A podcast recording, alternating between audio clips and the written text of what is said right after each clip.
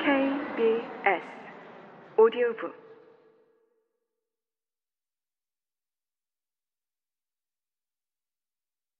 붉게 젖은 첫 햇살이 비칠 즈음 그들은 빈터에서 노새에 쟁기를 메고 있었다. 이번엔 미처 소리도 듣기 전에 밤색 앞말이 빈터에 들어와 있었다. 칼라가 달리지 않은 옷에 모자도 쓰지 않고 말을 타고 달려온 남자는 저택에서 여자가 그랬듯이 부르르 진저리를 치면서 떨리는 음성으로 말했는데 아버지는 그를 딱 한 번 쳐다보고는 다시 몸을 구부려 쟁기를 메었다. 그래서 앞말에 탄 남자는 아버지의 구부정한 등판에 대고 말하는 꼴이었다. 여하튼 당신이 양탄자를 버려놨다는 사실은 똑똑히 알아둬요. 여긴 여자들은 아무도 없나?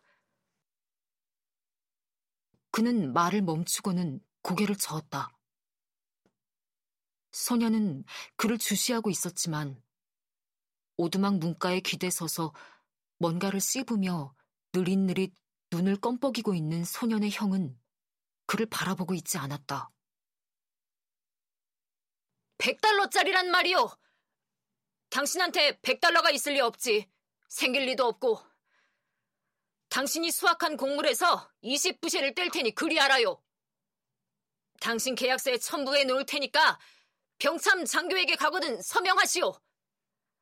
그렇게 한다고 드스페인 부인께서 누그러질 리는 없겠지만 적어도 당신은 부인 집에 들어갈 땐 신발을 깨끗이 닦아야 한다는 걸 똑똑히 새기게 될 테지. 그런 뒤 그는 떠났다. 소녀는 아버지를 바라보았지만 그는 여전히 입을 다문 채 고개조차 들지 않았다. 그저 밧줄거리에 멍해를 맞추고 있을 뿐이었다. 아빠, 소년이 말했다. 소년을 돌아보는 아버지의 얼굴은 여전히 무표정했고 무성한 눈썹 아래 회색 눈동자만 차갑게 빛났다.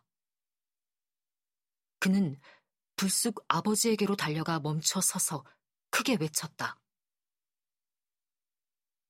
아빠는 할 수 있는 만큼 최선을 다하신 거예요.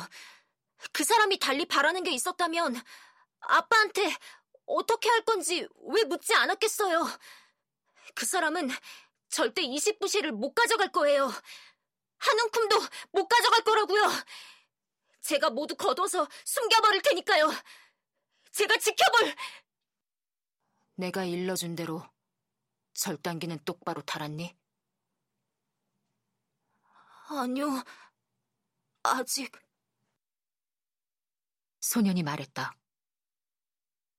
그럼 가서 그 일이나 해.